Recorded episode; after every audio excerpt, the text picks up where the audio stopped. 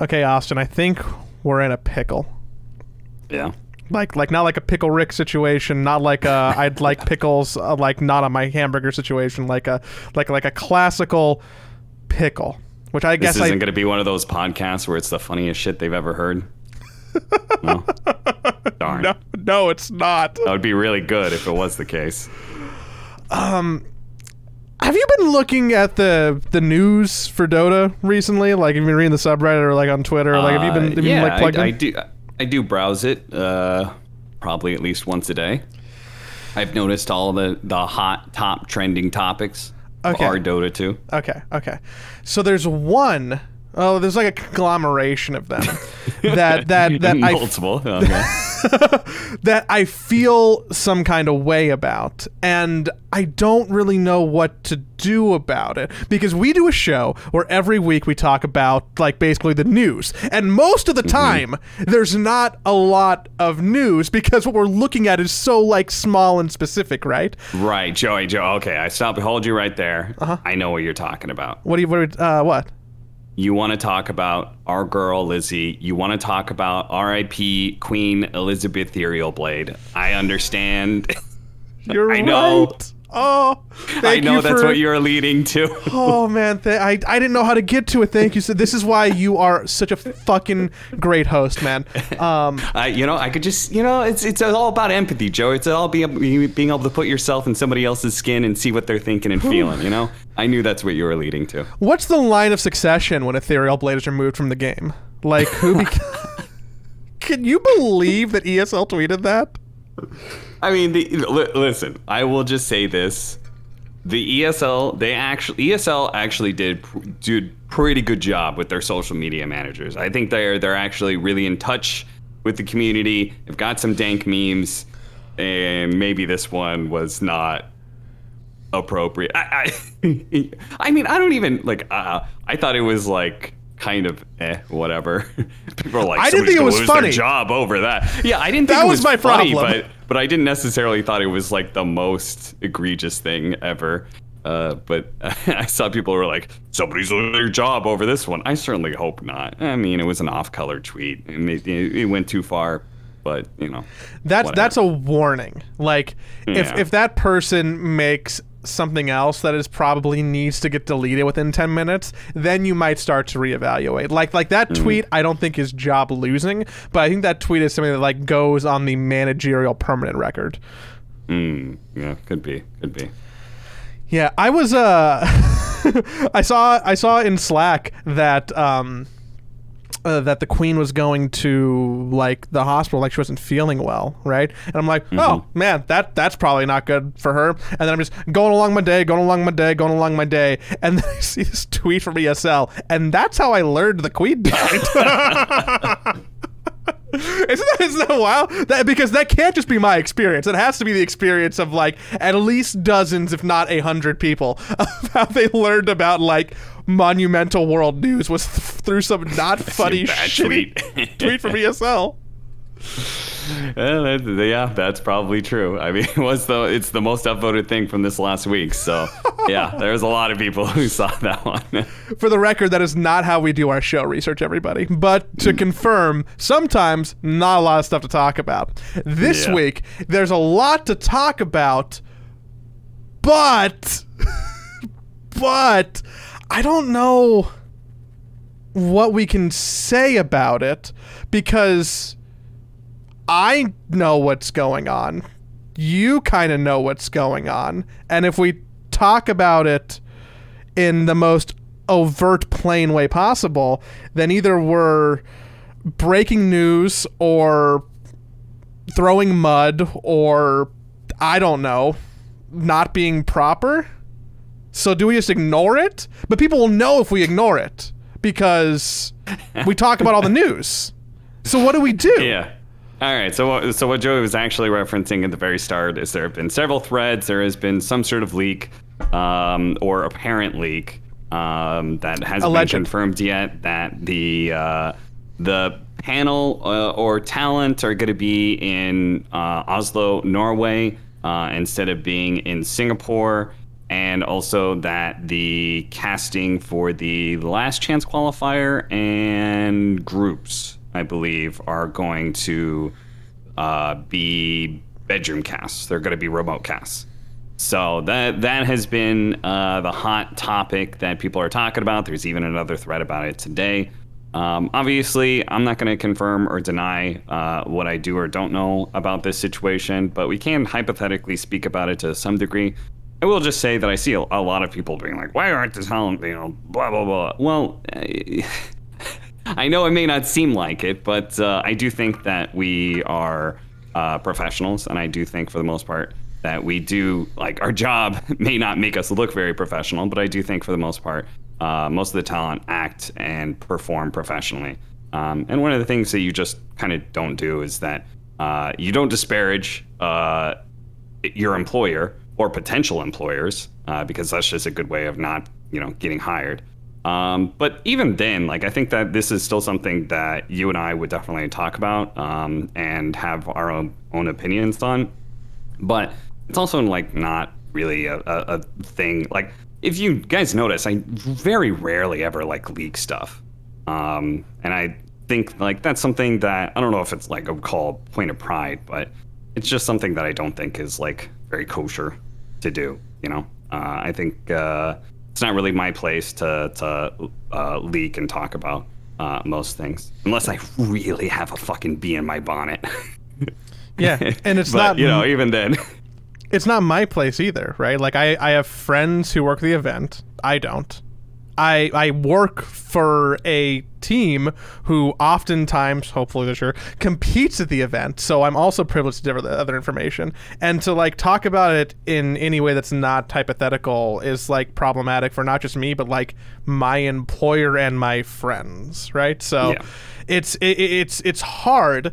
I think what we would normally do is you would talk about it from the talent perspective. I would talk about it from the production perspective of a broadcast at a show, and then there'd be some kind of discussion about like you know what may be good or bad about more people remote, more people on site, like what PGL's doing, what Valve's doing, and like overall Dota, right?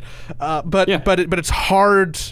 It's hard to do that without just being able to explicitly talk about the facts of the situation.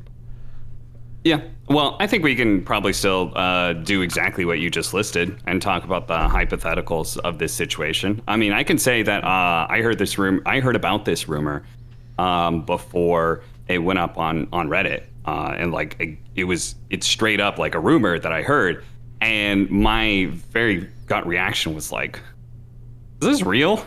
Why the fuck would they be going to Oslo, Norway?" That's a bad my time first zone. thought, my first thought was, well, PGL is based out of Romania, uh, so why wouldn't they just be doing it out of Romania? So um, that immediately, like, told the my first thought was like, why the fuck would it be that way? And if it is that way, then there has to be a reason for that. Um, and as far as I've seen, I haven't heard uh, or seen uh, a reason that has been pu- talked about publicly of why it would be in Oslo, Norway. Um, so there's definitely a lot of information um, missing about that because, you know, there's got to be a reason for that. Um, so Yeah, my that- assumption would be like if you're going to go off-site from a expensive area for a broadcast because let's be clear about something it's not cheap to bring in um what Uh, te- just say what 10 12 I'd say a dozen talent from three different regions plus production staff for three at least different broadcasts to an expensive part of the world like Singapore that's why so you see you say like Romania for PGL. I'm like, oh yeah, that's like a cheaper place to be. There's probably like infrastructure that there's good internet. It's it's cheaper.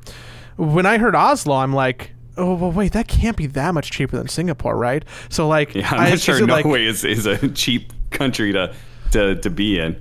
Yeah, is it cost saving? I don't know. Does does the time zone make sense? Because if you're starting TI at like ten in the morning, what time is that in Nor- Norway's like GMT, right? So wh- Yeah, it's probably midnight or something that you're starting your day. So you're definitely working the, the graveyard shift. Yeah. Uh, I will say from all my thoughts about this from a talent perspective, uh, I think it sucks for the talent specifically. Um, I think that um, basically because TI has always been sort of a, a, a an event where it is a celebration of Dota um, for all of the talent. I can actually confidently say, except for any talent that aren't like um, are aren't actually like full Dota people. So like you know, Machine or Day Nine or those kind of people who come in and perform like the hosting roles at TI, but are not uh, actually what's the word I'm looking for here? Endemic. Not, uh, endemic. Thank you. They're not an endemic to, to Dota, uh, but it, all the endemic talent they live and breathe Dota. Um, so TI just being at TI is very exciting for them. Um, so this is a big loss um, for for them. It just you know there's no other way around it. Um, if that is true and you're offsite, you don't get to go to TI. That just sucks. Um, it's something that like if I was put in that situation, I would seriously consider like whether or not I would want to work TI or attend TI, sort of thing, right? It's like I can I can have one or the other, but I can't have both. So um, if that was the case, then that is definitely uh, if I was put in that position, it would definitely be something that I would uh, I would have to consider uh, strongly. But I will say that I don't think um, that there is a huge loss from the production side. Um, I think that it sucks that there's going to be some people who like would want to see certain talent, but Like I fans? think, uh, you mean like fans? any- or- yeah, I, I, I think any remote broadcast, um, the biggest loss is usually um, any. So there have been. I've worked a lot of events where we have had panels uh, that have been on site but haven't actually been in the stadium. And the one thing we've always said is like we should really have casters in the stadium. That's like the one like really the the, the must have.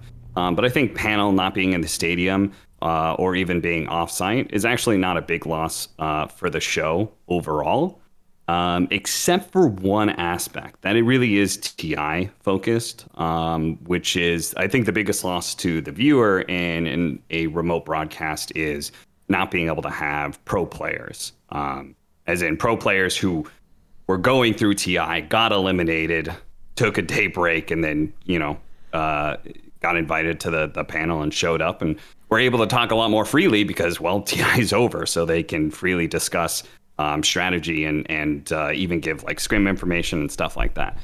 That I think is the biggest loss to the viewer. Um, is actually not the the talent themselves, but the opportunity lost of being able to have pro players on site. So I think that's the the biggest discussion you can ever have when talking about remote broadcasts. Um, I mean, from your perspective, from a production standpoint, do you really think there is that much loss in having a, a remote broadcast? My assumption is, um, and this is giving like probably a lot of credit to PGL or Valve mostly, is that if this decision is made, you don't make it unless you're confident that you're doing a better product because of it. So I would assume that the calculus has been done and that the end product would be better for this choice. Uh, I don't think that in order to have the best production possible, you need to have people on site. I think that you feel that kind of way for mention for things like you mentioned. Like TI almost feels like a convention, right? It's it's it's a celebration. It's everybody's there in the same room. You can touch and meet people. And that's probably why it feels weird. You can have casters uh, mingling with pros. That's why it feels good. But you want the cast in the arena because of a lot of things. You want energy and you don't want delay from the game and the audio, right? Like you can't broadcast the game, then cast over that. You'd have to have like two or three different delays in order to make sure that it's like buffered properly. Yeah. Which isn't great, um, which is why you normally want that on site, right? Especially depending on which language the broadcast in the arena is going to be. Which in Singapore, I assume it's going to be English. Um, Mm. I think. I assume so as well. I, I assume so. So that makes sense to have it in the arena, but I think that you can kick to a remote desk pretty easily.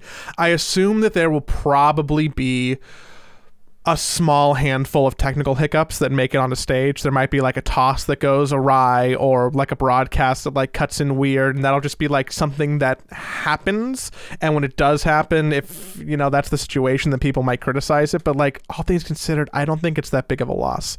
I think it sucks for the people. Yeah, it sucks for the people, but from like because there are plenty of examples from uh, sports broadcasting perspective, right? Where there are very rarely, uh, well, not rarely, but more often than not, the panels are offsite. Uh, maybe you get some some sort of panel like you know inside the NBA does like their desks sometimes in the stadium and, and stuff, but uh, the large share of the shows that you go to and the panels you're talking about they are remote.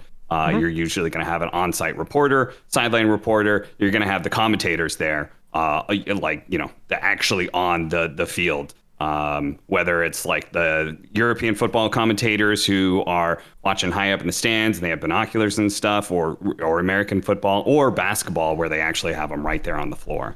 Um, but the panels and, and stuff like that very often remote. Mm-hmm. So I think it'll be fine. I think it'll be absolutely fine. I think the product will likely be better. So that's a general discussion about remote broadcasting. The uh, the rumor about the uh, other part, which is probably the the bigger loss. I think it's like really fair to say. Um, yeah. If it is true, being able to have um, delegating all of the last chance qualifier and the uh, group stage um, to at home commentators. I, I, I do think there's some plus and minuses. To be honest, we've never done like that much production for the individual streams, uh, the casting streams of group stage. Um, that is almost never been the case. It's always been. I remember that sometimes just like you know a desk and a, and a webcam, and you're you're controlling the production. Um, that you know it's very very um, very very because the group stage is really just it's for the super hardcore fans, right? But but there was the multicast the for the last for the playoffs. you know handful yes. of years, right? And that yes, that did there, have there's usually panel. one conglomeration. There is usually just one casual like couch stream or something. That's what gets all the production value. Um, so it, not having anything like that um, would be pretty. I think that would be. Uh, see, I'm not even sure. I'm not even sure how much like the the the mainstream of the group stage where it's like casters sitting around on a couch and like casually talking about the game and like swatching switching between games and stuff. I, I've never actually felt like that product was that uh, great. I like that product. It's actually really? why okay. I liked group stages so much. Uh, I liked that there was someone to kind of spoon feed me which games to watch. I liked that there was an easy mm. way. Um, that that stream would often have like graphics and like pop ups of like, uh, oh hey, RNG has a twenty thousand gold lead in their game right now for game two against this. Like, I, I think that it was cool to be able to have one viewing experience on and like easily digest the majority of the day. Sometimes if you're following a specific team or you want to watch a specific match you would like click around and have your own viewing experience. But I actually quite liked the multicast. Um, a, a, good bit actually. So I don't hmm. know if there's been like talk about you know if it's going to be remote casters, but still like a panel for that, or what the full situation is is going to be. Um, I think that the idea of just being able to like see you know Moxie or lizards or whoever's like bedroom during TI. Um, not them in particular, but just like name any caster for that situation. Just and just seeing like their bedroom in the middle of a TI broadcast feels, you know, w- lesser. Yeah, that, that, that I think um, like having the the uh, having like a remote cast where you're like having some sort of TI hub, you go to uh, a some sort of broadcasting studio and you cover the last chance qualifier, the group stage game, um, you know that that I feel like is probably fine. Having home cast does feel like um, that that would be a bit of a, a, well, that would be a bit that would be a pretty big downgrade. Um, and and I feel I weirdly enough, I, I don't know how you feel, but I feel that more strongly about if it's true about the last chance qualifier than the group stage. You know? I was going to bring that up. So I and and I think you share this opinion. Really hyped about LCQ. I think yeah. that that's going to be awesome. There's going to be. I thought it was a really cool idea, like basically taking the wild card, the old hype wild cards, and making it like a bigger event. 12 teams, two slots, and okay, someone's going, oh, but not all the teams are good. What about, uh, what about this? Yeah, who cares? They get 12th place. What, yeah. What the, yeah, what the, but, but the fucking sixth best team, the fifth best team, the fourth best team, like, uh, those are going to be, and, and it's all, it's very regional based You know, like TI is this international affair where it's like we're just celebrating Dota and stuff, but like Last Chance qualifiers really like region versus region. Fuck you, you know, and that that like I, I feel like that's very hype, and and, and I feel like it's just a better version uh, of the minors when we, we had that system where we had the minors and majors. Like, isn't this just a, a bigger tournament than any of those minors? I'm super So hyped I- on it. Yeah. I feel like that would be an event where you would want to build uh, a, a LAN event around it to some degree. Um, so if it's true that we're just going to have homecasts, that's that seems um, eh, I think there's a that's pitfall. probably the thing that I feel the worst about. I, I I agree. I, I think the homecasts, uh, if that comes to fruition, just is going to feel like to me, and I think that that'll be like a noticeable hit in production quality for most people. That's very that's very apparent to see from a viewer that like something has degraded. I think that something that gets lost a lot of times in these conversations um, is the idea that all the stuff we're talking about does cost money Yeah. and there is like a business financial decision that's being made. And a lot of people don't want to give Valve the benefit of the doubt of, you know, trying to run a business because LOL it's Valve, they have infinity money, which on some degree is like kind of true, right? Like that's it, yeah, well, when you can make a very direct, like it's not normal that you usually get a direct peek into the finances of a company, but when you are able to just do the math of like, okay, so the battle pass brought in this amount, and that's twenty five percent, so the other seventy five percent equal, you know, like you don't normally get that that kind of uh, view into uh, finances like that. It definitely uh, is a, a weapon the community has. Is utilized, uh, I would say, quite quite well. They're quite experts at, at wielding that number. But at the end of the day, it is a business, and this is a business decision, and they are saving money. And you can talk about should they save money? Fuck them, they're rich. What about like you know, is this good long term? Is this people giving up? Like there, there's a lot of good, interesting, and valid conversations that should come from that. But I, I think a lot of times, and a lot of people that I see comment on it, like just assume that because it's Valve, they can spend infinity money, which again, probably kind of close to true. But yeah, another? I feel like if there's any company out there that can just print that just prints money, uh, you know, Valve's got to be pretty high up there on the list. yeah, I don't, I don't know, man. That They, that's they are wildly successful in that regard. yeah, uh, it's it's true. So, um, but it, it, it's just worth. Didn't know you were a Valve simp, Joey. I'm I'm not.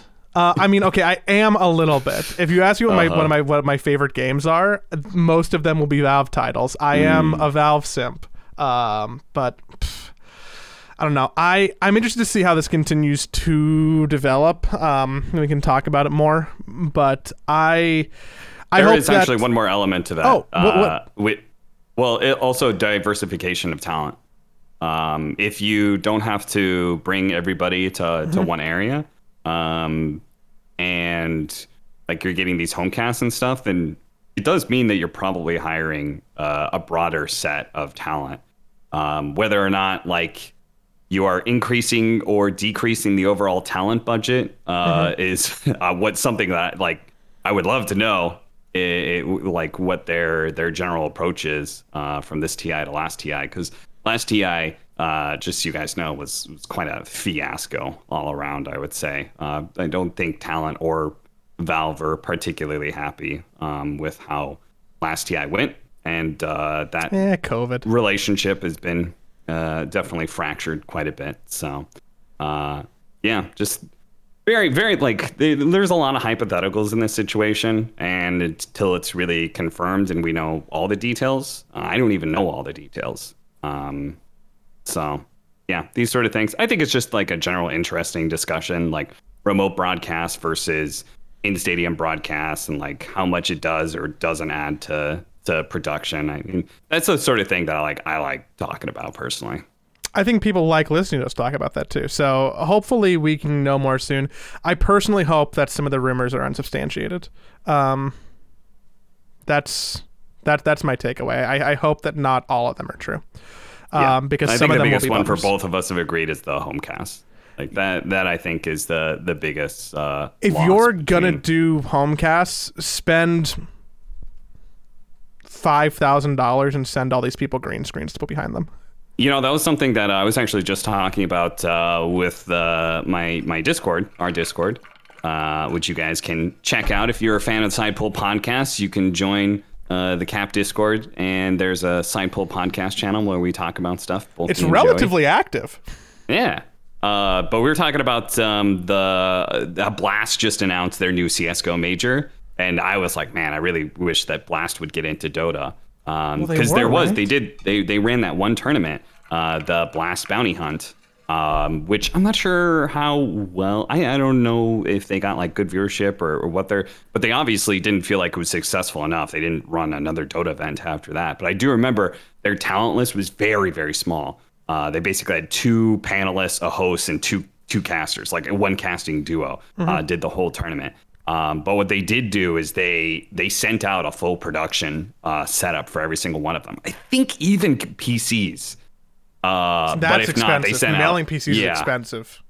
which is probably why they kept the talent list so small. But I know at least they sent them full green screens and cameras and all that sort of thing, which I, I have also done with um, the For Honor and Mobile Legends Bang Bang um, broadcasts that I've done. Is um, oh, the yellow case isn't there anymore. I still have the production case where it's like green screen, cameras, uh, you know, jibs, all kind of set up. So, what are jibs? Are jibs the, the stands that hold things, or is that the the the the, the arm So a, a jib is the camera that they have that's on a big arm that's like on a truck that swings, like it goes Yeah, out. yeah, yeah. goes, Yeah, and like okay. like it's it, it I does those see. big oh, I panning thought the jib was shots. actually. I didn't think the jib was the camera itself. I thought it was the the the mechanism that is holding the camera. correct. Yes, it's not the camera itself. Oh, It is what the camera is mounted so to. You do not that. have a jib in It's your home arm. setup. You have an arm. yeah. Oh, okay. All right. Yeah. Um, Maybe I did. You don't know how good this production was. I I see the yellow case. There was no jib in there. shots of my home. Well, that's what we should love the podcast. Um, yeah, I I just want Ti to be good. I just want Ti to be good, which you know leads me to to talking about you know where we're talking about like Ti. We're talking about the communities directly like pointing to the money generated by the battle pass that is funding Ti, and I think that there are some people who are kind of. Um, Maybe it's called grave dancing. That's kind of how I want to describe it.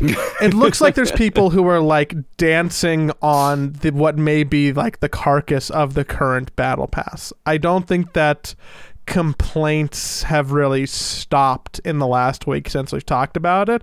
And we don't need to like beat a dead horse, but I think more people have been disappointed that they haven't been able to grind levels. Maybe I've, I've, I've seen some of those complaints, and I think that there's a lot of people who are like relishing in like the hey guys, the battle pass is uh, is you know making less money than it has in the last couple of years, huh? Look Isn't at that. funny? Like, isn't it funny how like community sentiment shifts so much? Where it used to be that these numbers of like, look how much we're giving, how much money we're giving to Valve, used to be like celebrated. I'm like, we're breaking records. Look how much money we're giving, and now people is doing the opposite, where they're relishing. Look how little, in quotes, money we're giving. It's still the third most successful battle pass uh, trajectory.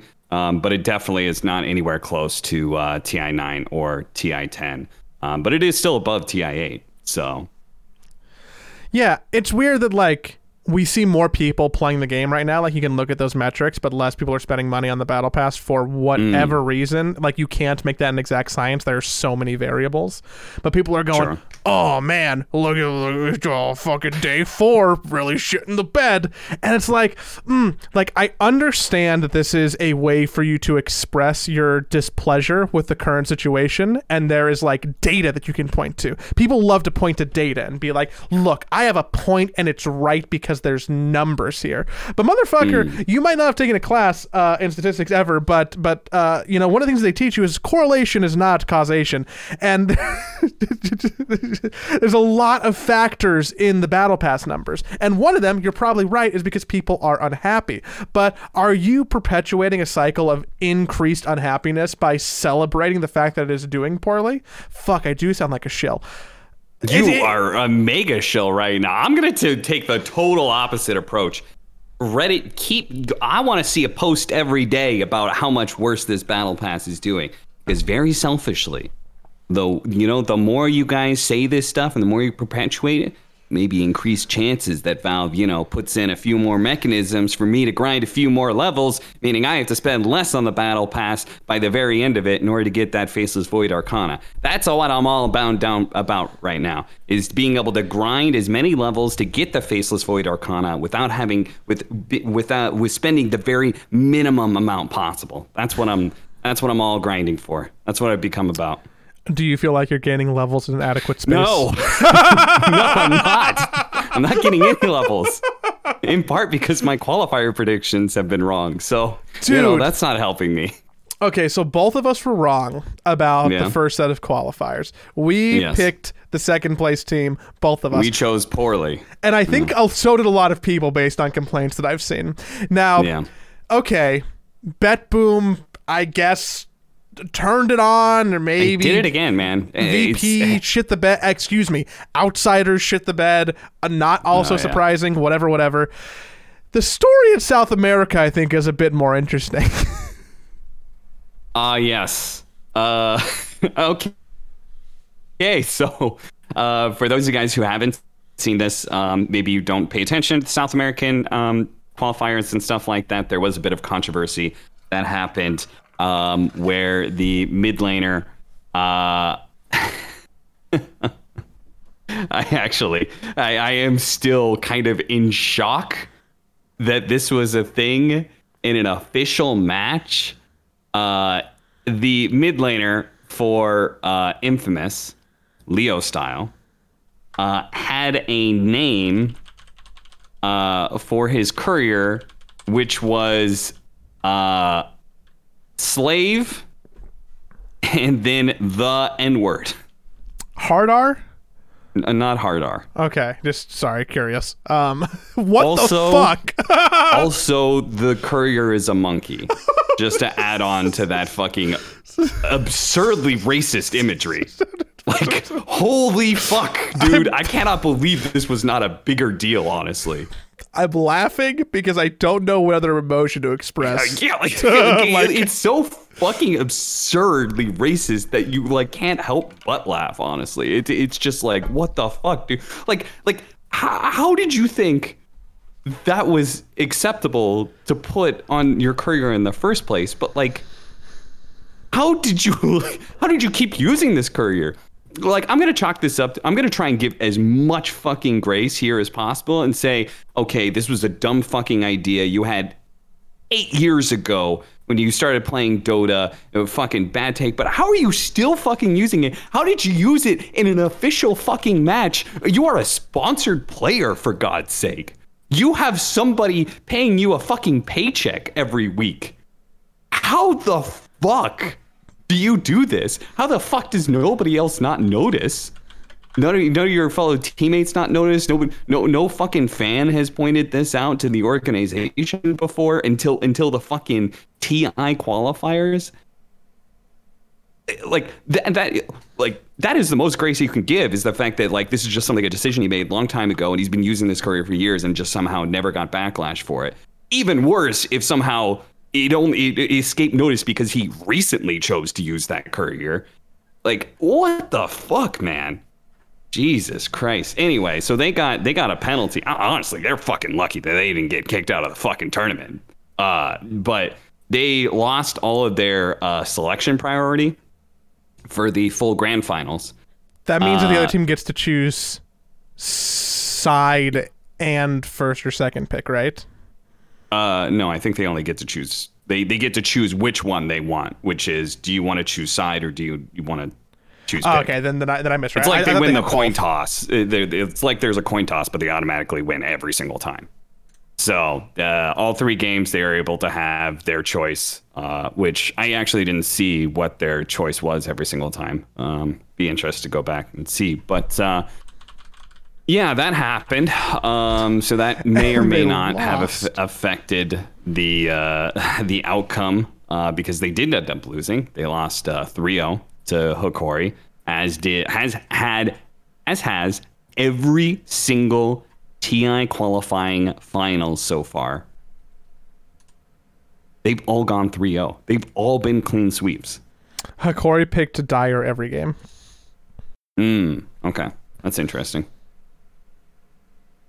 Yeah. So uh They had they had Dire and uh, uh and pick twenty four every game, mm, which is which is So- last pick in the draft.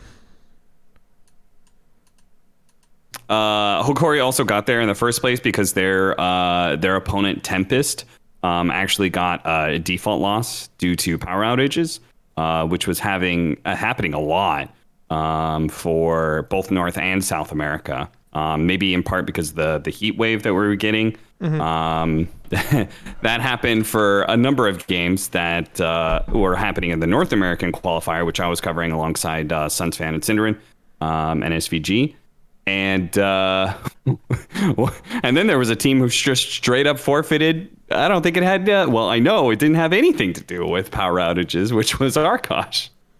It's just because a player didn't show up in time. So,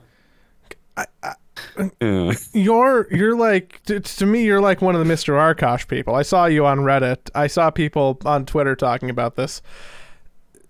yeah, I'm. I'm uh, They so didn't I was show a, up. I was a former player for Arkosh, um, and I am now part of the organization. Um, we there there have been plans. Um, in fact, there have been plans that were unfolding uh, before they got knocked out of the DPC. In in which case, we th- uh, there are some ambitious ideas with Arkosh. It's it's a little bit more than just a meme team. I think there's something uh, much greater that we can do with the the brand and the organization. Um, so I'm on that side of things, and uh, yeah, unfortunately, uh, a player did not show up in time because it is uh, a rolling schedule the TI qualifiers, and so the match happened a bit ear earlier than uh, maybe they thought. Uh, I I don't really know what to say to that. I it's the goddamn TI qualifiers. I I kind of expect people to be up five hours before your match and to be playing games before your match and maybe be you know sitting in a Discord with the team watching the previous matches, talking about ideas of Dota. You know that's just my idea, my fucking naive idea of what it means to be a uh, somewhat responsible player. It just with the smallest modicum of of responsibility. How many Uh, of the that- that's- players do you think keep a calendar? Like how many of them do you think had like I- they like we- they opened I their know there is. I know there calendar is a Google Calendar because apparently, despite the fact that there you can, these guys are always on Dota. There is literally a button in the Watch tab where you can see when your match is scheduled. That still wasn't good enough. So there is also a Google Calendar that has every single match scheduled. Uh, so uh, yes, there is a Google, Calendar for that that, Hmm. that all the players have access to. But uh, you know, uh, attendance has been a big problem this last uh, year. So uh, you know, uh, I, I will say that Arkosh has um, completely disbanded in quotes. Um, basically, they everyone's been kicked, um, and ba- basically, it's it's not actually like a full disband. It's more like, all right, let's just stop doing this Arkosh fucking thing because there's just been a lot of problems built up, and let's just Can I can I make that like the ahead. clickbait title for the episode? yeah, sure. Yeah. Cool. That's uh, and so we're going into next year with a clean slate. Uh, whatever the roster looks like, it could be exactly the same. Well, not exactly the same, but it could be mostly the same. It could be entirely different. Could be there is no Arkosh next year. Who the fuck knows? But for for right now, it's just uh, uh, it's done, and we'll reapproach it post TI, hopefully with a uh, clean slate. So. So Soniqs won the North America.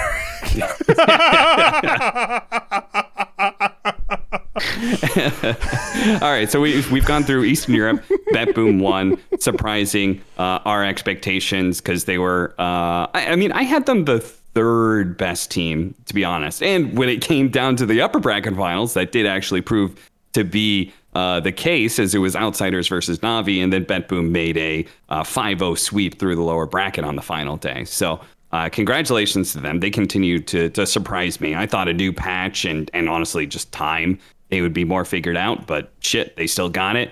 Uh, Hokori, who I think uh, I I personally had them matching up against Infamous in the finals, but I still thought Infamous would lock it down. Nope, Hokori, uh, clean sweep there. Uh, then we had the NA qualifier, which just concluded a few hours ago. Um, I casted that grand finals. Soniqs uh, got knocked down from the upper bracket by Nouns, and then they bounced back 2 0 wild card. Uh, second game, they should not have won, but managed to clinch it, and then they went 3 0 stomp Nouns in the finals. It was not close. It felt it felt like they had every advantage in the book. Uh, most notably, the mid matchup was probably the where the the biggest uh, biggest problems were. Um, but also from a drafting perspective, it did feel like Soniqs was was pretty far ahead. So Yeah, I think people were potentially a little too excited the fact that they lost the upper bracket finals 0-2. And people were like, "Oh, Yeah. dude, the, these these down kids." And then uh, Soniqs was like, "Hey, we're gonna qualify for TI." So they 2-0 wild card and they and they 3-0 Nouns in the final day. And they're like, "Hey, everybody, we qualified for TI. Please don't forget about us." Good for us, uh, or good for them. I couldn't imagine uh, what Quinn's night would be like if he lost to Nouns in the final and had to go to to, to LCQ. That like Yeah. someone would be like, you know, put put people on suicide watch. You know. instead, he got to be able to come on the uh, the, the interview and tell all the haters to suck his nuts. So. That was a thing that happened. That's really eloquently Reddit. You can spoken, Quinn. Right now. Yeah, really, Yep. really eloquently spoken.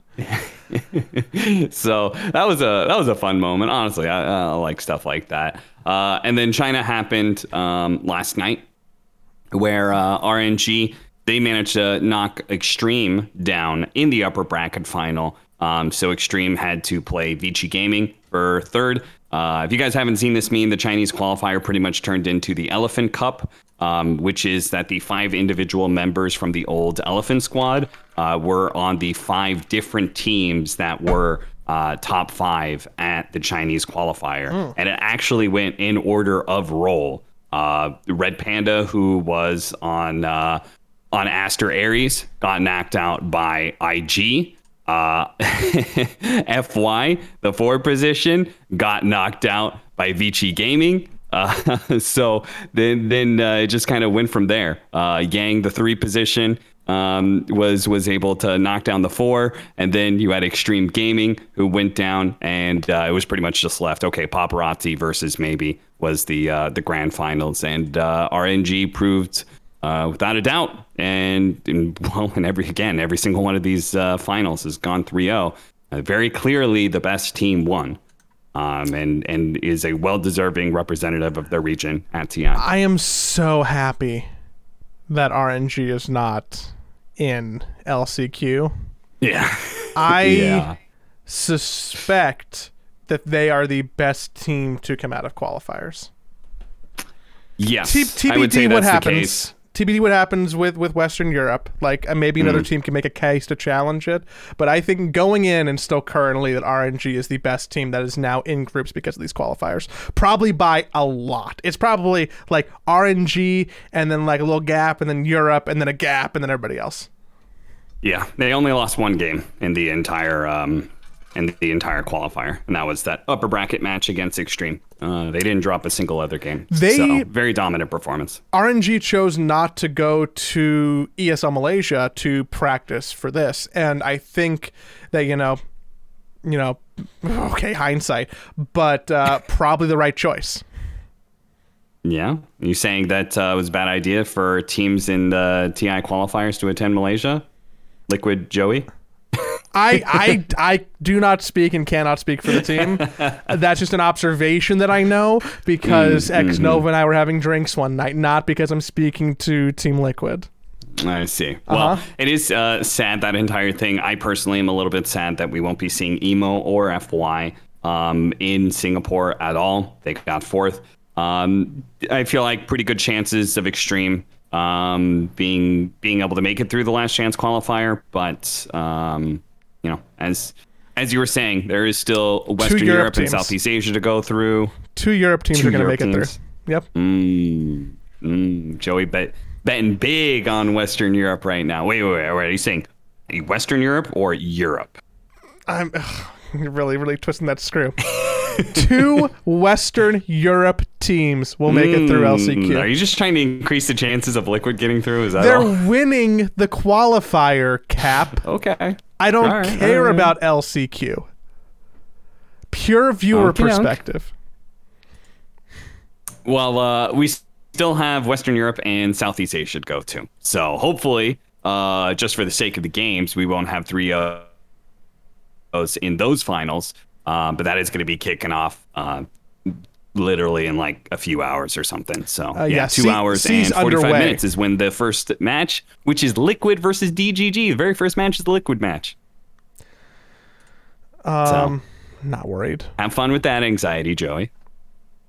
There's there's gonna be like five days of anxiety for me. Like every game Yeah. is gonna be at a bad time, and I mean, let, okay, let's be real. I'm not honest about this DGG game, but um, tomorrow, or no, no, the 15th, which is two days from the next game, the upper bracket game should probably be about against Nigma, and that one might be anxiety inducing. Yeah, yeah, I bet it will be. Fucking I, uh, I, I only have like a light bit of anxiety. Obviously, I do hope that uh, Liquid and, and Blitz does well, but uh, honestly, I'll, I'll be sleeping during that time. So hard to have anxiety when you're snoozing away. as long as they're in the upper bracket games, it's easy, easy, easy to watch. Yeah.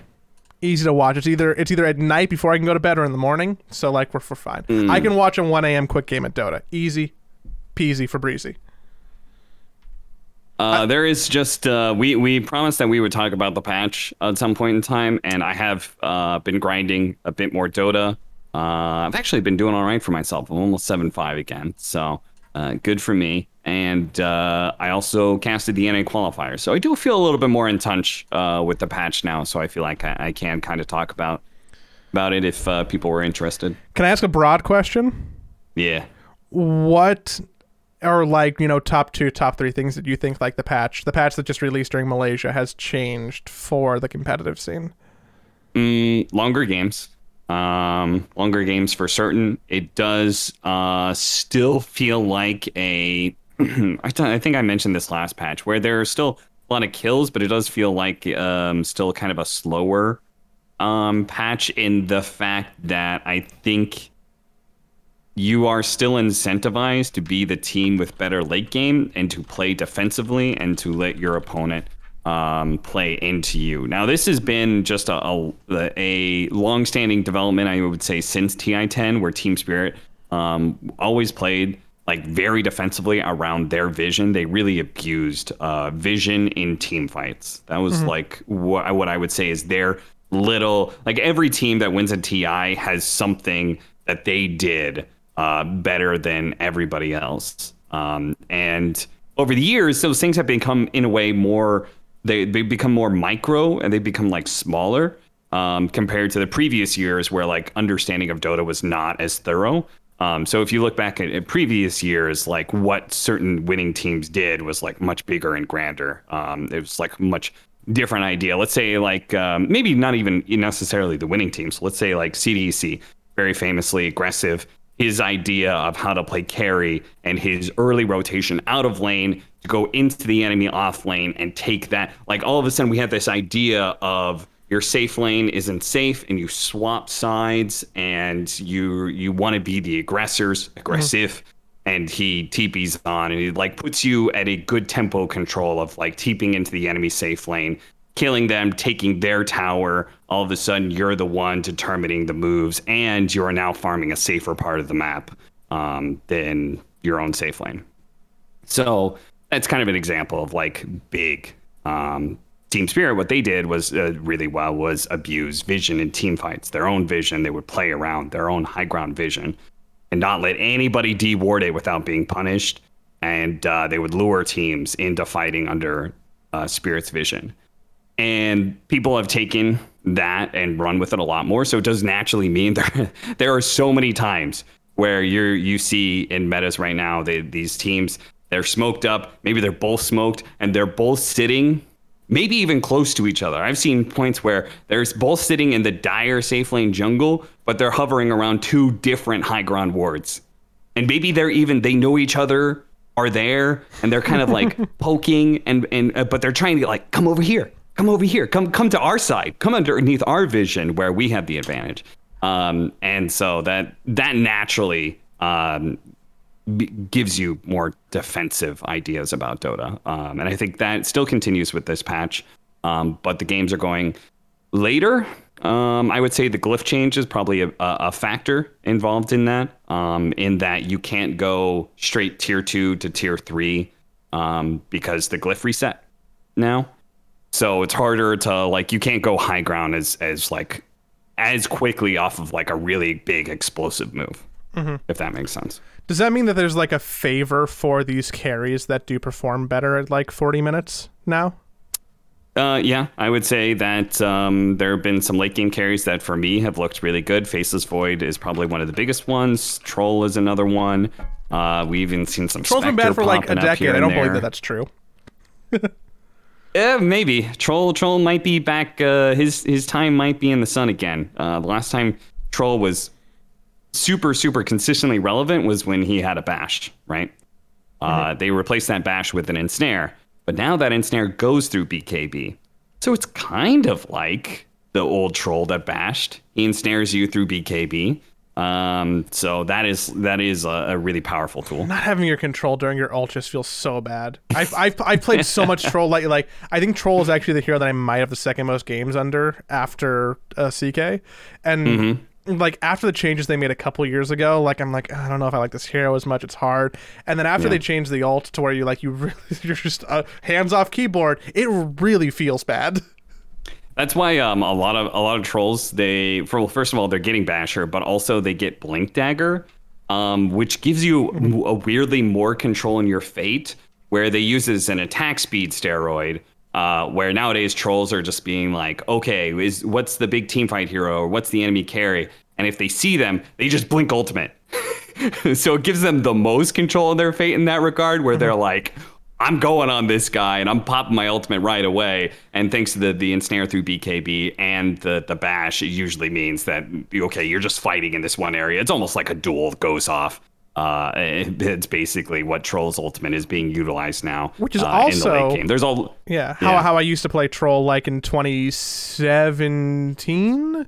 I, I was always a proponent of of Blink on Troll, um, which like was kind of a topic of debate when Troll was was meta back then. And if you like wanted to blink or if you wanted didn't want that, I always like you know blink ult try and like pick someone off. But again, hands off keyboard. Anytime it's hands off keyboard, it's like it just feels bad to lose control. Yeah, it, it's uh, it's a, definitely a weird uh, game design. Uh, like fundamentally, like, do you want that ever? Um, but Dota is is kind of in that. Dota is that kind of game. Uh, like also like fundamentally, like as a game design, do you want people to not have control, any control over their death uh, in certain situations? Right? When you get blink BKB black hole like you didn't do anything wrong. but you also don't get any like there's no counterplay. You're just dead. You're you're just gone. Uh you know is is that a good game design or a bad game design? It's one of those things that is like kind of complicated and does make dota uh such a hardcore game uh i would say so that's uh but yeah i think um what else um i think overall the the patch is um, well. I just got done covering NA, so I would say that side lane matchups are pretty important. The mid lane, um, there is no easy camp anymore, um, so it does feel like the mid lane is becoming not necessarily more of a one v one aspect, but it does feel like there are more exploitive elements uh, where a strong 1v1 mid matchup can really make a difference. Um, and whereas before it was like, yeah, before it was like, okay, whatever, you've got this bottle and you've got all these water runes and you've got this easy camp to farm off of and you've got maybe stacks going on. I've seen a lot less stacking uh, going on. I've seen a lot more supports rotating and covering early water runes uh, when a matchup is is already being won. Um, get his water runes. Don't let him come back into the game. Um, so maybe it's a, a adjustment of both patch with the easy camp going away and player and team adjustment and how they play and, and how they're covering these water runes. That was what I actually originally thought was that like it was going to be a lot more roam heavy um, covering these water runes because it's your like the more you play to be like, oh, I it, bad matchup doesn't matter. I've got this bottle and free regen. The more you play to cover that and punish him for for that idea of Dota. Um, so that that's definitely seen um, some some bits. Um, a little bit more dependent on harder carries rather than three scaling cores, but the 3 mm-hmm. you definitely still want your your all three of your cores scaling.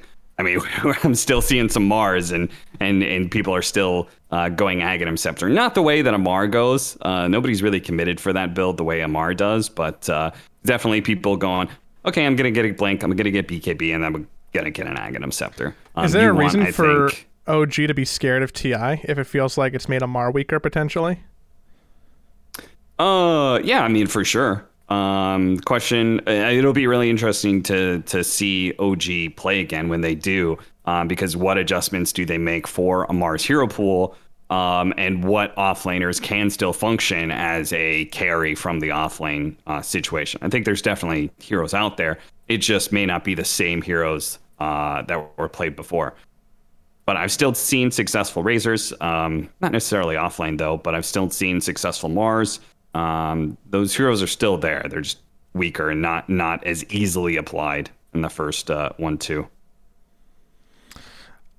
One question I have: How is uh, I've seen people pick and I've seen a good bit of banning of Primal Beast. How is how is that hero being used? And do you think it's being used effectively, or is it just like something that people are still trying out? Yeah, it's a little hard to say, right? Anytime you introduce a, a new hero, uh, I think Marci is like the a more extreme example of that. But no, no, no, it's like anytime you introduce a new hero, um, you're playing it, you always are going to have a better feel of what to do. It's it's always harder to know what to uh, how to counter something than to know what to do correctly if that makes sense, right? It's easier to be the primal beast or play with the primal beast and know here's what I want to do with primal beast. It's much harder to be on the other side of things and know here's what I want to do against primal beast. Mm-hmm. Um, you just don't get as much exposure and experience against that, and uh, I think it does have a certain new player, uh, new hero advantage to it.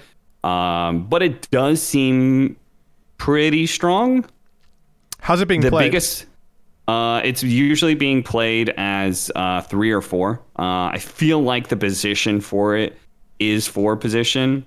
Um, it also helps that this hero is actually similar to Marci and that it's a hero that can rush BKB because it has his its own initiating tool uh, in its toolkit.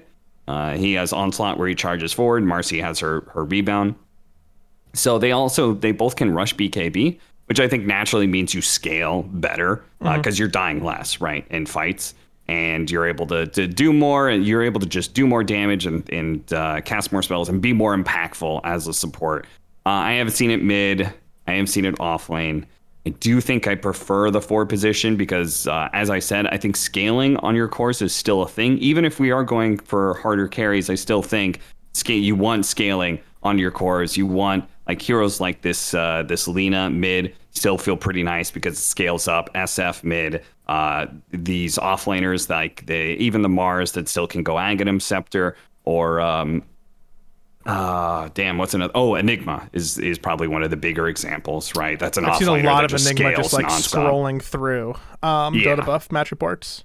Yeah, exactly. Um, and I think that is Primal Beast's biggest problem is that he does have a scaling issue um, because uh, and and you kind of knew this if you were playing Primal Beast before. Uh, and I always said that that the Aghanim Scepter is going to be make or break for the hero in that regard. And I don't think the Aghanim Scepter is particularly good for scaling. Um, there is something dysfunctional about his kit that is not very synergistic, um, and that actually makes it so he doesn't scale well. Uh, it's basically two things, right? When he onslaughts, he charges forward. You want to pop trample, right? Because you're moving long distances and you're probably gonna get on top of an enemy and you're you're gonna like maybe even go through them. You want to get that trample damage in, right? Mm-hmm. Makes sense. But at the same time, uh, you also want to be able to grab the hero and use your ultimate because otherwise they're otherwise they're going to pop BKB and you know not really care about you anymore. So you've activated trample, but now you're standing still and channeling this ultimate where you're slamming him into the ground. Uh, and then when he comes out of that, he's probably going to pop his BKB. Your trample is going to run out of cooldown. Like, what do you do then? Like, what do you just right click them? Well, it's not really going to do that much. Um, so I feel like there there is this weird kind of lack of synergy um, in that regard. And then on top of that, uh, your passive thing can't remember what it's called, but when it's when he roars and he gets armor and, and damage, It's uh, Um, uproar. uproar. Thank you. That that increases uh, your trample damage, which is obviously a really big part of your kit. But you can't really get charges beforehand, right? Because you're you're an, this is an initiator for the most part. You're you're not gonna like go in, take some hits, and then charge somebody and pop trample with your uproar. Right? That's usually not how it goes. Usually you're smoking up, you go, you surprise somebody by onslaughting on top of them, grab them with your ultimate. uh, uh, uh. And that same problem of like not being able to increase your trample damage because you need to be hit first and you're an initiator who wants to throw out all your damage early on, uh, all at once, also applies to the the Aghanim Scepter. What the Aghanim Scepter does is when you pop Uproar, it creates the shockwaves uh, from the Aghanim's Labyrinth, um, and those do damage and break. Uh, and again, the problem being is that you get more shockwaves the more charges you have, just like you would do more damage with Uproar. Um, and it has this weird thing where it's like you're an initiator. You want to just be able to jump in, grab somebody, dump all your damage out. Um, and the Aghanim Scepter, it, like you can't get charges beforehand if you're smoking, running around, jumping on somebody. It just doesn't work. So um, that is probably the biggest problem. Is that part? This weird dyssynergy uh, makes it so this hero doesn't scale very well. Um, and you do want cores that scale. It so feels- I personally think it's more of a four.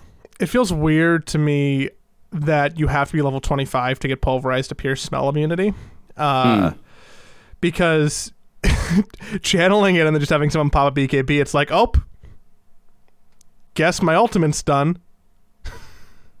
Yeah, yeah, it would definitely fit a lot better. Where if you were able to onslaught onto somebody and trample them, and then they start, then they pop their BKB and start trying to run away, then you could grab them through that that BK. So then you're using your ultimate as like, i I'm gonna waste some of your BKB time. Yeah, that's, that's that like would a definitely fiend feel script. a lot better. That, that that's like Yeah. that's like that's a, a kissing Fiend's Grip, like a finger where you're hugging someone, right?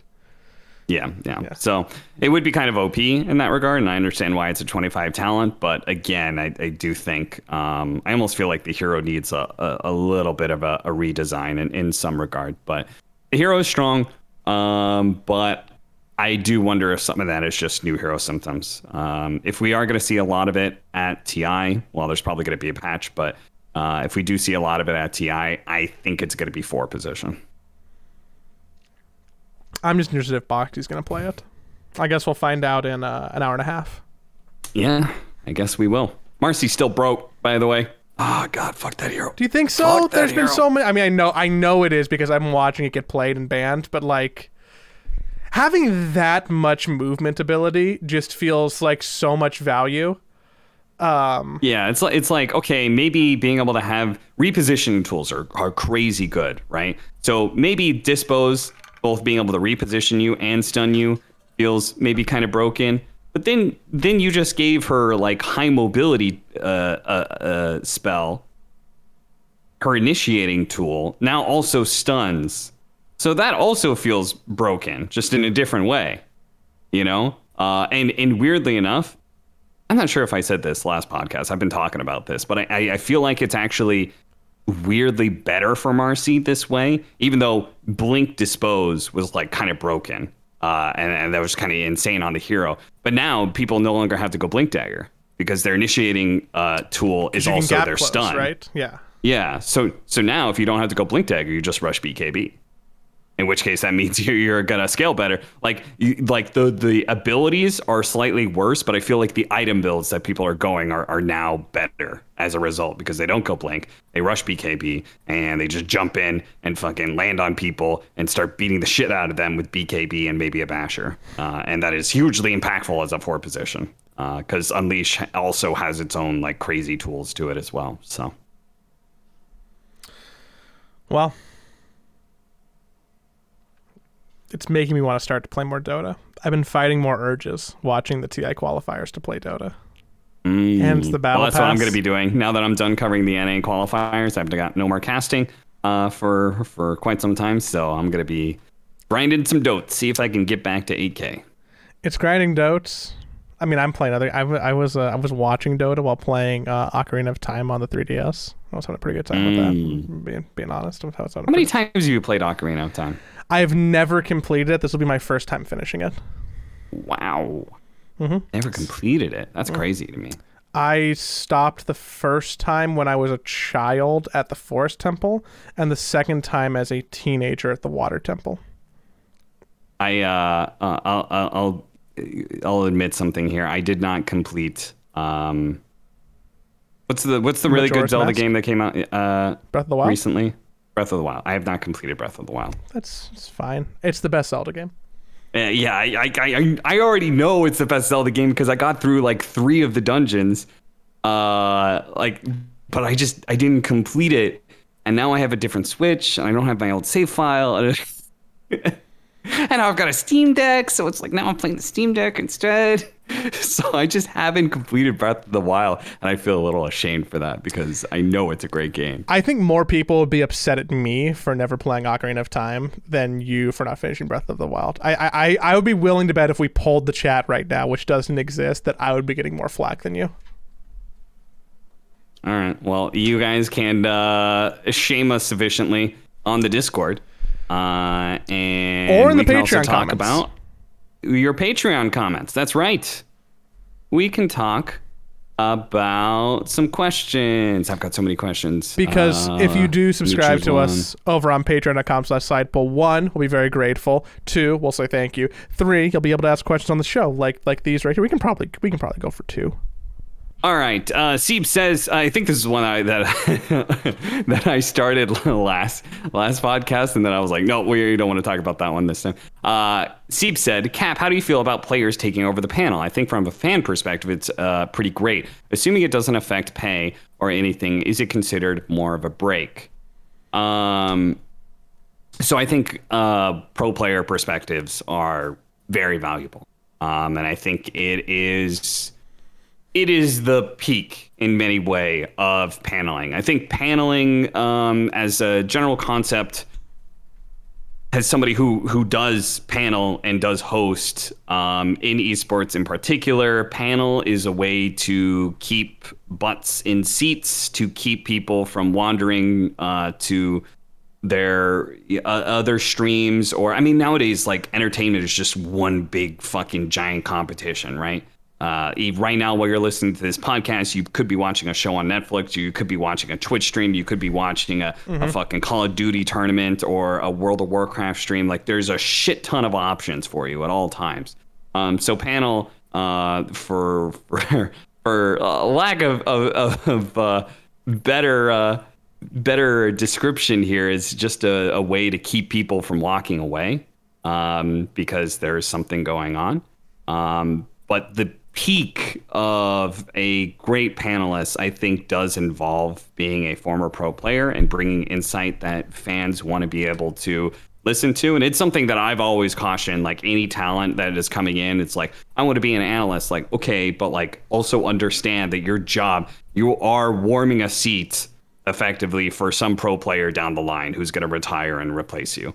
Like you, you need to be able to have a plan B, whether that's being a caster or whether that's being turning into a host or going into other games. Like I do feel strongly about that. And well, to be honest, not as many pro players have retired as I expected. So, but it's coming. Like that doomsday is coming. There's going to be some fucking, you know, there's going to be some pro players that have great natural personalities, on camera personalities that are going to retire. Um, and they are going to be mega valuable. Um, and that it's going to be very hard to compete with. Um, because they do bring, I, I agree. I think it's great for the viewer. I think the personal stories that they tell, I think the insights that they give, um, while they are recently retired, the analysis that they give is very good. Um, that is always a test, I would say, for any pro player when they retire two years down the line. Are you really still relevant? Are you still keeping up to date as well as you should?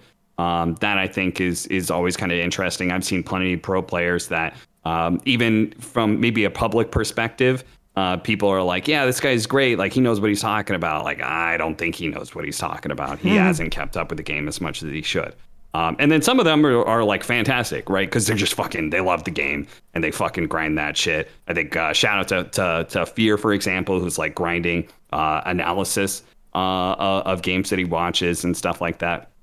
Those are the guys. Uh, Avery's another good example. Like they retire, but they love the game and they're just gonna uh, keep fucking learning and and and staying in touch. So um, that's always the test. But as far as pro players actually replacing uh, the talent like temporarily when they come on, yeah, it's a break. Uh, I know, like, so Avery, I, I know actually feels like it's kind of bad in a way. Like he feels like you hired the talent to do a job, uh, and like for them just to be replaced on a grand finals or something like that, it, he thinks is uh, maybe it's good for the product, but it's not necessarily the gra- the greatest. I, I agree with that perspective. I think I'm the odd person out to where I I don't universally like it. I think a lot of hmm. people mm. are happy with it because they're like, "Oh man, it's a pro player. Look all that insight. Yeah, like cool, cool. This is a different person. It's new. It's fresh. They got all this more info than other people. They're playing the game." Um, I think that a lot of the people who work on the panels like really craft themselves and their narratives and have studied and have like worked to be there and most of the time are better than pros who walk onto set. There's mm. exceptions yeah. to that. I think like yes. anytime Ceb comes onto a broadcast, he's like so naturally like great and well spoken and deep that like it, it always levels a broadcast. I think Insania is the same. I think probably yeah. people say N0tail's the same. I think that, that there there's like, you know, five to ten people who are like undisputably great to walk onto a panel. Yeah, I, everybody I think, who's um, not that, I kind of struggle with a little bit. I, I will agree that I think the biggest problem with it has always been quality control. maybe maybe that's a little a little mean, but I don't think there's great quality control of like what pros we put on the the panel. And to be honest, like sometimes you just don't know. Like maybe maybe somebody uh, it's one of those like sink or swim sort of situations. But I have seen situations where we put somebody on to sink or swim and then they show up on the next panel after that because like I don't know why exactly. Like it like it, I feel like some of it is just lack of confrontation, not from a talent side, from whoever like project side mm-hmm. is making the decisions, whoever is on production side. Like that person sucks. Don't don't don't don't just agree when they're like, yeah, I could stay on for the next game too. Be like, no.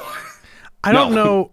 You weren't I, good. Yeah, like Get the fuck out. Like, you don't have to say that, but like you know, be like, no, we've got this spot for for the actual town. We would we would want to be able to put them on. I, I think there are way too many times where we put somebody on, they they suck. Uh, to to be brutally honest, and uh. I don't think you should keep them on.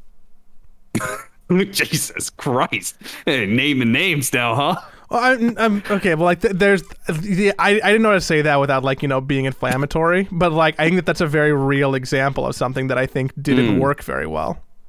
I cannot say because I didn't see those panels, so I have no opinion. Uh, I cannot back you up on that. Uh, but it doesn't. He doesn't strike me as somebody who would be uh, great on the panel. Uh, but Taiga from the same team, I think, uh, would probably be very good. I'm not sure how much I've seen him do talent stuff, but I've seen him in enough interviews that I feel like he is uh, at least like somewhat uh, good on camera and would only get better uh, the more he's exposed to it. But, Tommy's good on camera. I think that sometimes he speaks in a way that it's hard for people to understand, which I think mm. is important for broadcasting. Um, and if I was producing, I would probably put that in the negative column. Yeah, but at the end of the day, uh, I think it's good. I think uh, we already talked about how it would probably be the biggest loss for uh, TI remote broadcast if that does happen.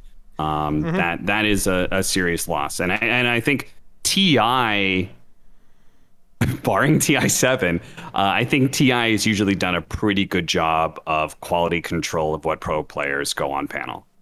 Uh, I don't know Agreed. exactly what that process is. Um, if I had to guess, probably Bruno, who's former talent and also working for Valve, uh, probably makes a, a, good amount of uh, decisions on like what pros end up on there. But I feel like most of the pros that show up on TI panels as guests are good. Uh, I do think sometimes a little weird because these are situations where they are guests, and it does mean that they're doing work and they're not getting paid. Um, and I don't know how to feel about that as a whole. Uh, I do sometimes feel like that's weird. Uh, you're still paying somebody. It's not that person who's on the panel. It's it's the talent who is basically what they are is they're on standby. Uh, they're kind of in the green room, and if that player just doesn't want to do the next game, or uh, or you know, like production wants to switch it up, and we're gonna okay, we're now gonna have these two people. Like you have four people on panel, the host and three panelists, and you have like two players and a pro player, and then you like swap between the two t- uh, uh, panelists and like uh, like you know who's working game one, game two, and game three, or something like that. But they're pretty much on standby. That's what they're being paid for. Is like okay, if you need to go on, you go on. Um, but and if if it's good for the show, like if you've got a great uh, pro player, then I have I have zero problems with it from a replacing talent perspective. I'm I'm always about like whatever is best for the show. They should. It's like like to get paid. It, it, they should ask. To what? Get paid. They should ask to get paid.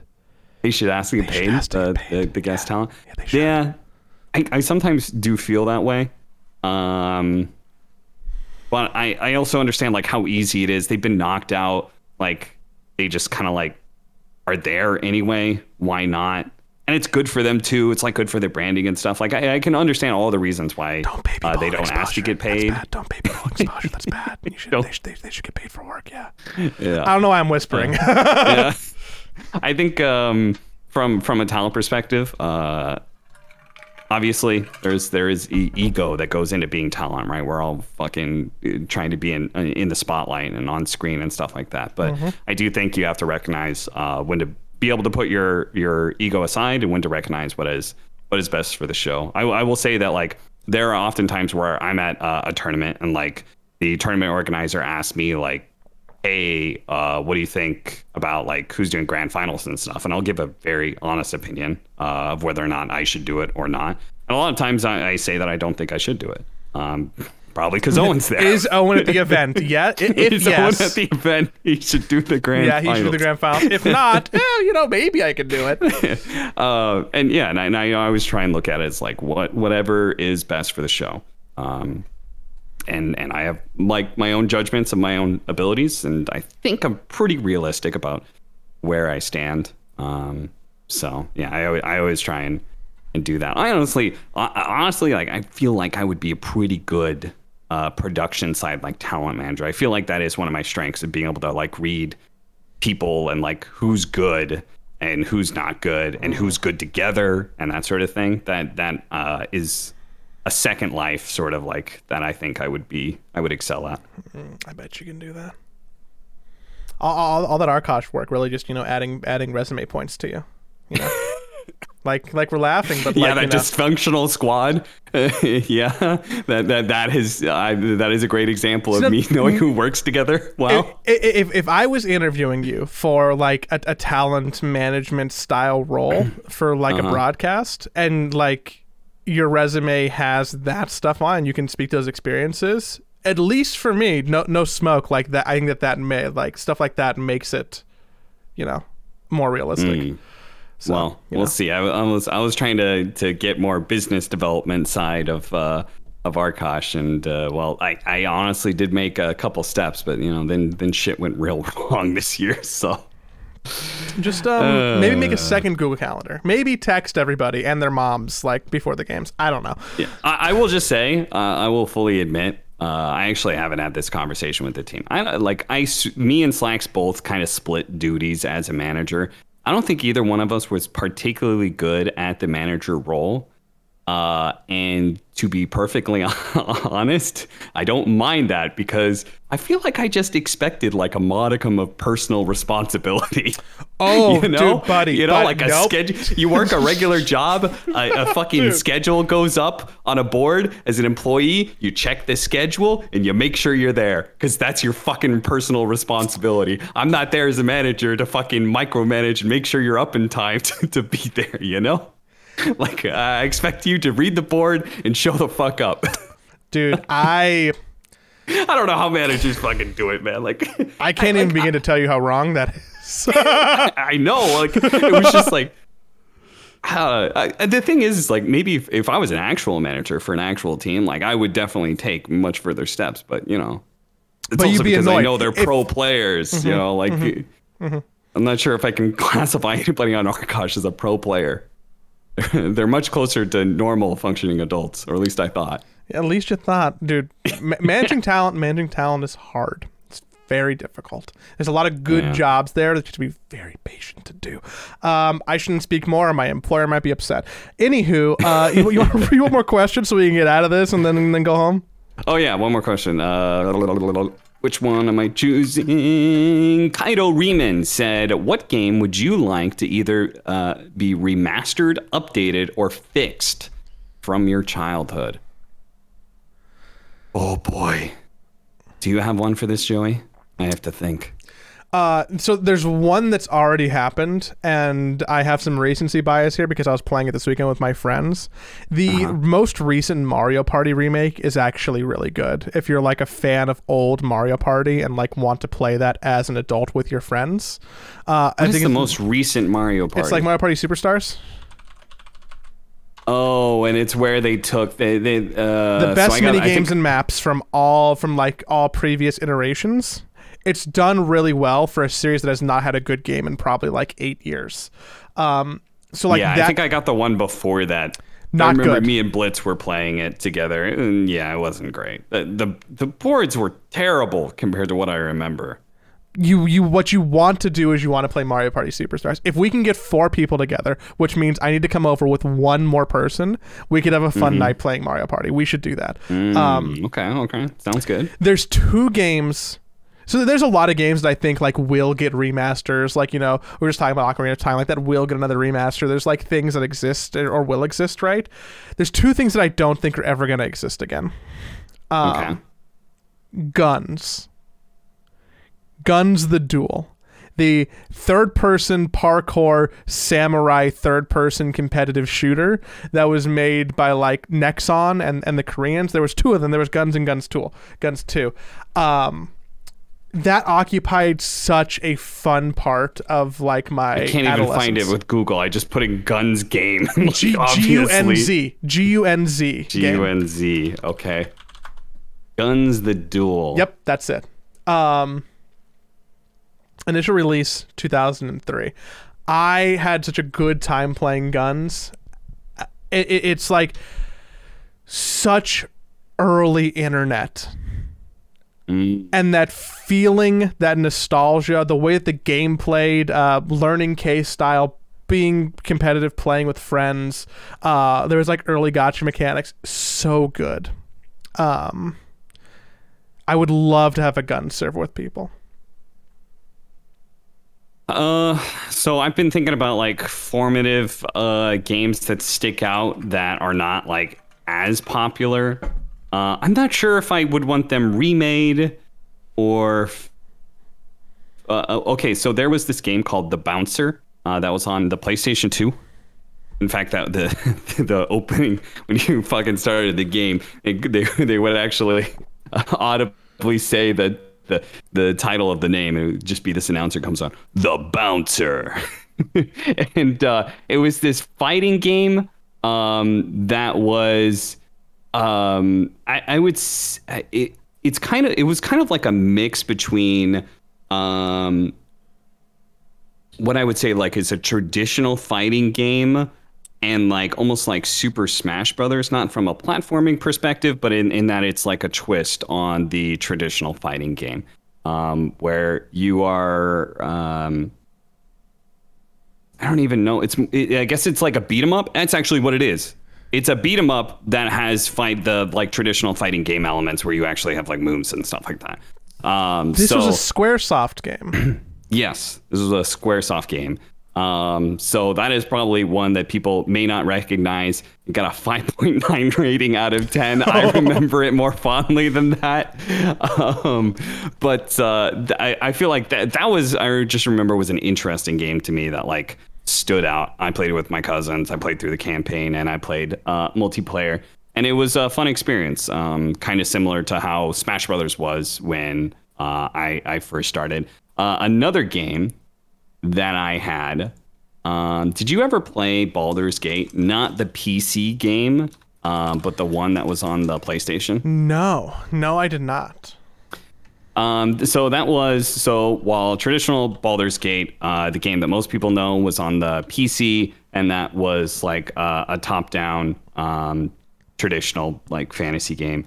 The Baldur's Gate on the PlayStation um, was a hack and slash, I guess would be that what you would you would call it. I'm trying to find um, genre hack and slash. I was right.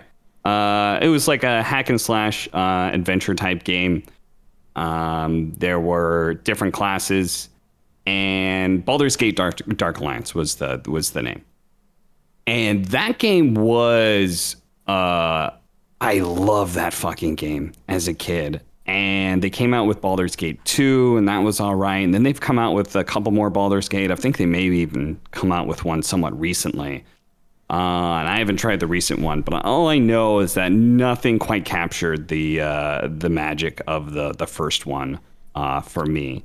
I don't know if that was purely like that was like one of my first. Uh, that was like actually my first introduction to the fantasy uh, realm of of Wild. both like Dungeons and Dragons, but also just it was probably one of my first experiences with uh, medieval fantasy type stuff. Anyway, Did you go on to play other BioWare games like Knights of the Old Republic or Mass Effect?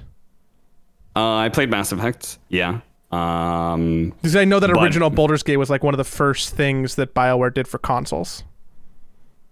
Yeah, I think um, so. I watched Knights of the the Old Republic. I actually never played it myself, but I watched my cousins play through it. Um, so I- I'm a, I'm always that kind of person that's like is that IRL Twitch? Like, what is that? Like, you would sit- yeah, that is actually the first the first example of of IR, like of Twitch was just watching your brothers and, and cousins uh, play the game instead of uh, you getting to play it.